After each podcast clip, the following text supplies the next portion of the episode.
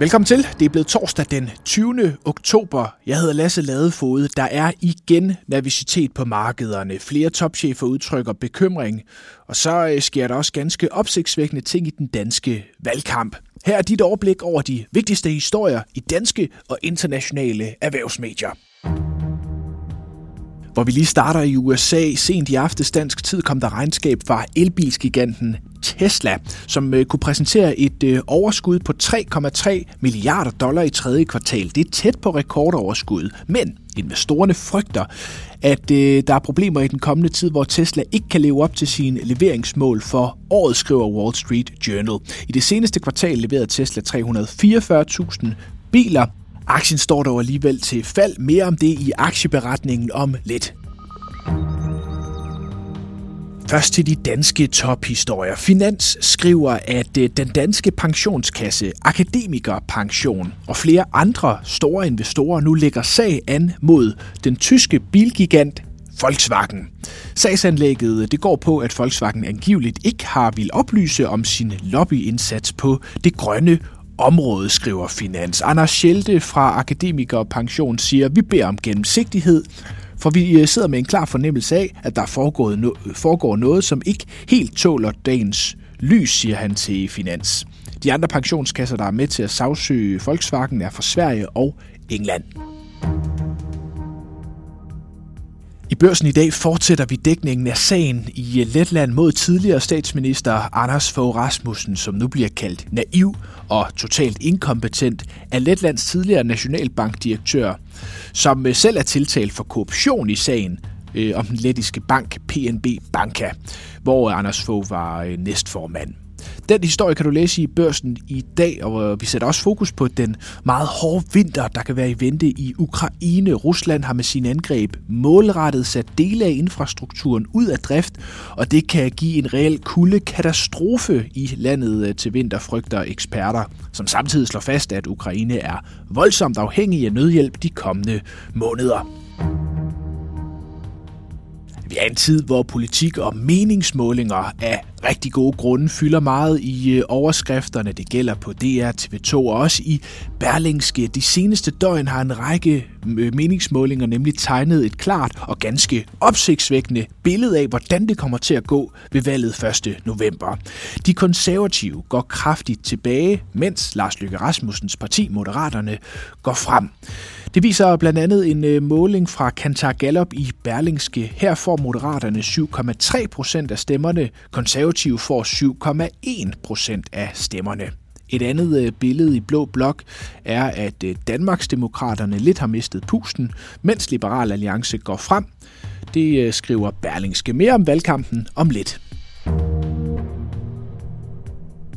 Og hvis man tror, der er politisk drama i Danmark, så er det ingenting sammenlignet med Storbritannien. På europæiske medier der er det fortsat Liz Truss, der fylder en del. Hun var onsdag skydeskive i det britiske parlament, hvor hun får voldsom kritik for sin skatteplan, som hun siden har måttet bakke ud af. Liz Truss kæmper nu for sit øh, politiske liv ganske kort efter, at øh, hun fik jobbet som premierminister. Og det blev ikke bedre af, at et inflationstal onsdag viste, at prisstigningerne i Storbritannien nu er på 10,1 procent. Det er den højeste inflation på de britiske øer i 40 år. De seneste dage har en række af Wall Streets tungeste topchefer udtrykt bekymring for den amerikanske økonomi den kommende tid. Nu melder endnu en øh, topchef sig i koret. Stifter af Amazon, Jeff Bezos, opfordrer nu investorerne til at lukke skotterne, når han ser på, hvordan økonomien ser ud. Det skriver han øh, på øh, Twitter. Det var med til at give dårlig stemning i USA. Det samme var markante stigninger i markedsrenterne. Så efter to gode dage var der igen øh, fald på Wall Street. Nasdaq øh, faldt i aftes øh, med øh, 0,85 procent. S&P 500 0,7 procent. Tesla ligger til et fald på 4-5 procent efter sit regnskab. Også i Danmark var den dårlige stemning tilbage til 25 dykkede 1,9 procent i onsdagens handel. Kun bankaktierne klarede sig godt på grund af de højere renter.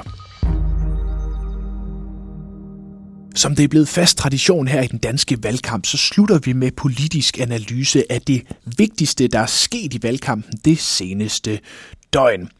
Helle Ip fortæller her om et øh, pressemøde, som øh, gik helt galt. Onsdag blev der skrevet endnu et kapitel i den såkaldte FE-sag, øh, da partierne i Blå Blok havde kaldt til et fælles pressemøde om deres forenede krav til regeringen. Det er fortsat den her bog øh, fra den tidligere FE-chef Lars Finsen, som, som vækker opsigt og som jo har rejst en mistanke om, at regeringen har sat egne politiske hensyn øh, over alt muligt andet. Øh, de blå partier havde så kaldt til pressemøde foran øh, Kastellet i København, og det gik ikke særlig godt. Øh, først forklarede de øh, konservative Søren Pape Poulsen og Jakob Ellemann fra Venstre om, hvad de mener, øh, regeringen kan og skal svare på på den korte bane. De spørgsmål, der er blevet rejst i den her bog fra Lars Finsen, og også øh, om, hvordan de borgerlige partier en undersøgelse af FE-sagen skal folde sig ud. Øh, det handler jo blandt andet om, hvordan det foregik, den tidligere øh, forsvarsminister Trine Bremsen hjemsendte topfolk i Forsvarets efterretningstjeneste øh, i 2020. Der er sådan set flertal for at få undersøgt den sag, også hurtigt. Men når pressemødet alligevel kørte helt skævt øh, for Venstre og Konservativ, jamen så skyldes det, at ingen af dem kunne svare på, om den såkaldte Samsam-sag om en mulig dansk agent, der sidder fængslet, også skal undersøges. Den griber nemlig tilbage til den tid, hvor de borgerlige selv havde magten. Efterfølgende, altså efter pressemødet, så måtte de konservative venstre så præcisere, at de også er åbne over for at få undersøgt den del. Men der var det allerede gået galt, og partilederne får nu masser af hug øh, for at virke uforberedte. Ja, jeg har også spurgt øh, børsens politiske kommentator Hele Ibom, hvor stort et problem det så er, at øh, pressemødet langt fra gik, som det skulle. Det er jo et kæmpe problem for Blå Blok, at de på et tidspunkt, hvor de står dårligt i målingerne, men dog har en sag, de føler, de kan bruge til at profilere sig på over for regeringen, alligevel ender i noget klumpspil eller uklare svar. Øh, det bliver simpelthen for let øh, for politikere fra Rød Blok at fremstille dem som øh, nogle amatører. Og det sammenhold, de seks borgerlige partier gerne vil fremvise ved de her fælles pressemøder, ja, der skal man ikke krasse særlig meget, særlig meget i overfladen, før det krakelerer. Nogle af de andre fælles pressemøder, de har holdt, er heller ikke endt i andet end ballade om enkelte elementer. Ja, jeg har slutligt spurgt Helle om det der ikke er en fordel, at man i Blå Blok forsøger at signalere et vist sammenhold. Det er jeg ikke engang sikker på. Det er jo sådan, at Lars Lykke og Moderaterne står til en kæmpe mandatfremgang, og også til at øh, kunne afgøre, øh, hvordan øh, magtspil skal udforme sig efter valget. Altså, de har de afgørende mandater. Så det virker også lidt illusorisk, hvis Ellemann og Pape forsøger at opretholde et billede af, at de kan vinde magten, bare de rene borgerlige partier holder sammen. Det er der simpelthen ikke særlig meget, der tyder på, øh, som målingerne ser ud i øjeblikket.